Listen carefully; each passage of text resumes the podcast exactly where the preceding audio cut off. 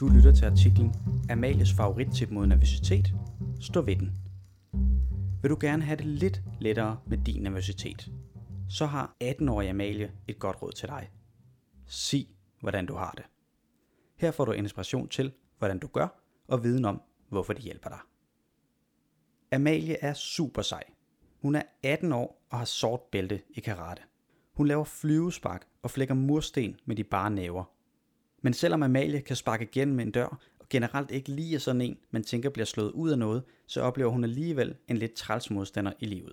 Nervøsitet. Det kan fx være, når hun skal sige noget foran andre, eller hvis hun skal til en fest med en masse, hun ikke kender, eller hvis hun skal på en date. Amalie har imidlertid lært et trick, der hjælper hende. I stedet for at forsøge at skjule, hvordan hun har det, så står hun ved det.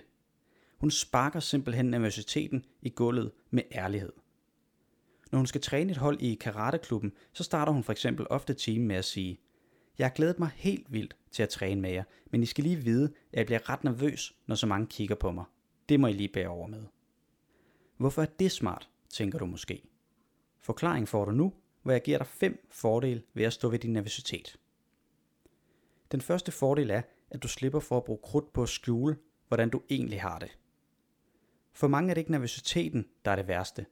Det er tanken om, hvad andre vil tænke om dem, hvis de opdager, at de er nervøse. Det kan fx være, at du frygter, at andre vil synes, at du er svag, dum eller kikset, fordi du bliver usikker og nervøs. Du bruger derfor en masse krudt på at forsøge at skjule, hvordan du egentlig har det. Ved at stå frem med din nervøsitet, så slipper du for at bruge energi på at holde den nede. Og du kan i stedet bruge energien på det, som du er i gang med. Eller sagt på en anden måde. Du slipper for at holde en maske op for verden, som du hele tiden frygter vil falde af. Det næste er, at andre får mulighed for at tage hensyn. 99,9% af alle mennesker har prøvet at være nervøse. Derfor forstår de fleste også godt, at man lige tager lidt ekstra hensyn, hvis en person er nervøs. Lad os sige, at det er din første dag på dit nye job i det lokale supermarked. Du sidder bag kassen og kan mærke, hvordan hænderne ryster. Du fumler rundt med varerne, kommer til at scanne ting ind to gange og må bruge tid på at rette din fejl. Det er selvfølgelig ærgerligt for kunderne. De er travlt med at komme hjem. Men forestil dig nu, at du sagde, Hej, det er min første dag, så jeg er temmelig nervøs. Tak for jeres tålmodighed.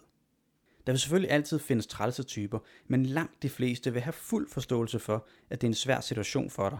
Og nogen vil måske endda sige et par opmuntrende ord, eller sende dig et smil. Fordel nummer 3. Du øver dig i noget super vigtigt, nemlig at stå ved dig selv. Mange af os tror, at vi skal være en anden end den vi er, for at være gode nok. Altså vi skal ændre os og forbedre os. Blive en anden og bedre udgave af os selv. Ikke et ondt ord om at udvikle sig og gerne vil lære noget nyt. Men der er også en super vigtig opgave for os alle sammen i livet. Nemlig lige så stille at lære, hvem vi er, og stå ved os selv med de styrker og svagheder, vi nu engang har. Det kræver en masse mod, og det er selvfølgelig ikke noget, du lærer fra det ene øjeblik til det andet. Men at have mod til at stå ved, at du bliver nervøs, er en rigtig god træning. Ligesom Amalie også gør. Hun øver sig i at stå ved sig selv og hvordan hun har det.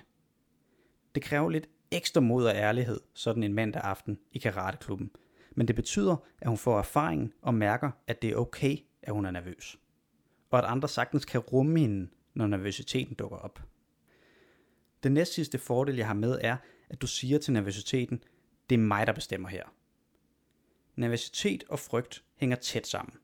Det er derfor helt naturligt at tænke, uha, det her er farligt, det må jeg hellere undgå, når du mærker nervøsiteten pible frem. Psykologer siger, at vi har fem grundfølelser, og frygt er en af dem. Og det er vigtigt at huske, at alle følelser har en funktion. Frygt hjælper os fx med at opsnappe mulige farer og med at passe på os selv. Forestil dig et øjeblik, at du slet ikke kunne føle frygt.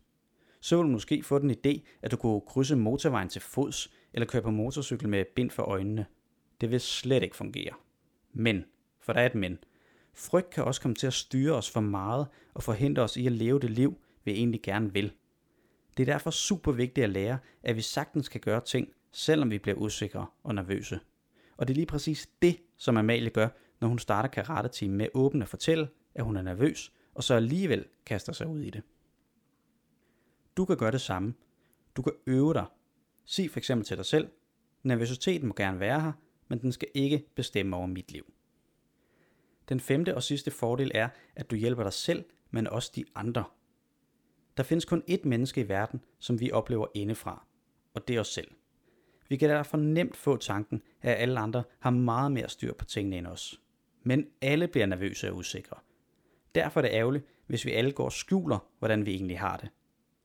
Ved at være modig og stå ved din nervøsitet, inspirerer du andre til at gøre det samme. Det kan fx gøre en stor forskel i en klasse, hvis I lige så stille får skabt en kultur, hvor det er okay at være nervøs. Det kan lyde så nemt. Du skal bare stå ved din nervøsitet. Men det ved vi godt, at det ikke er. Det kræver en stor portion mod at få ordene ud af munden. Og ligesom alle andre færdigheder, så er det noget, som skal læres. Tænk på den gang, du lærte at cykle eller svømme. Det var svært de første mange gange, men lige så stille, så blev det nemmere gang for gang. Det er det gamle ordsprog, øvelse gør mester. De færreste lærer at cykle ved bare at hoppe op i sadlen og drøne sted. I stedet tager de tingene i små skridt. Et ad gangen. Først lærer man at balancere og køre stille og roligt fremad, derefter at kunne dreje osv.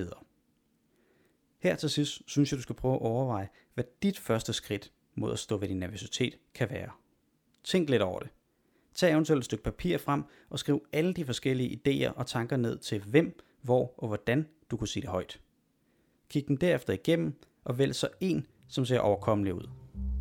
Tillykke! Du har nu valgt dit første skridt. Godt klaret. Det var alt, vi havde denne gang. Jeg håber, Amalies gode tip kan inspirere dig til at stå ved din nervøsitet. I den skrevne artikel slutter vi af med at linke til en række andre artikler, der også kunne være nyttige for dig. Lytter du med fra en podcast-app, finder du et link i beskrivelsen.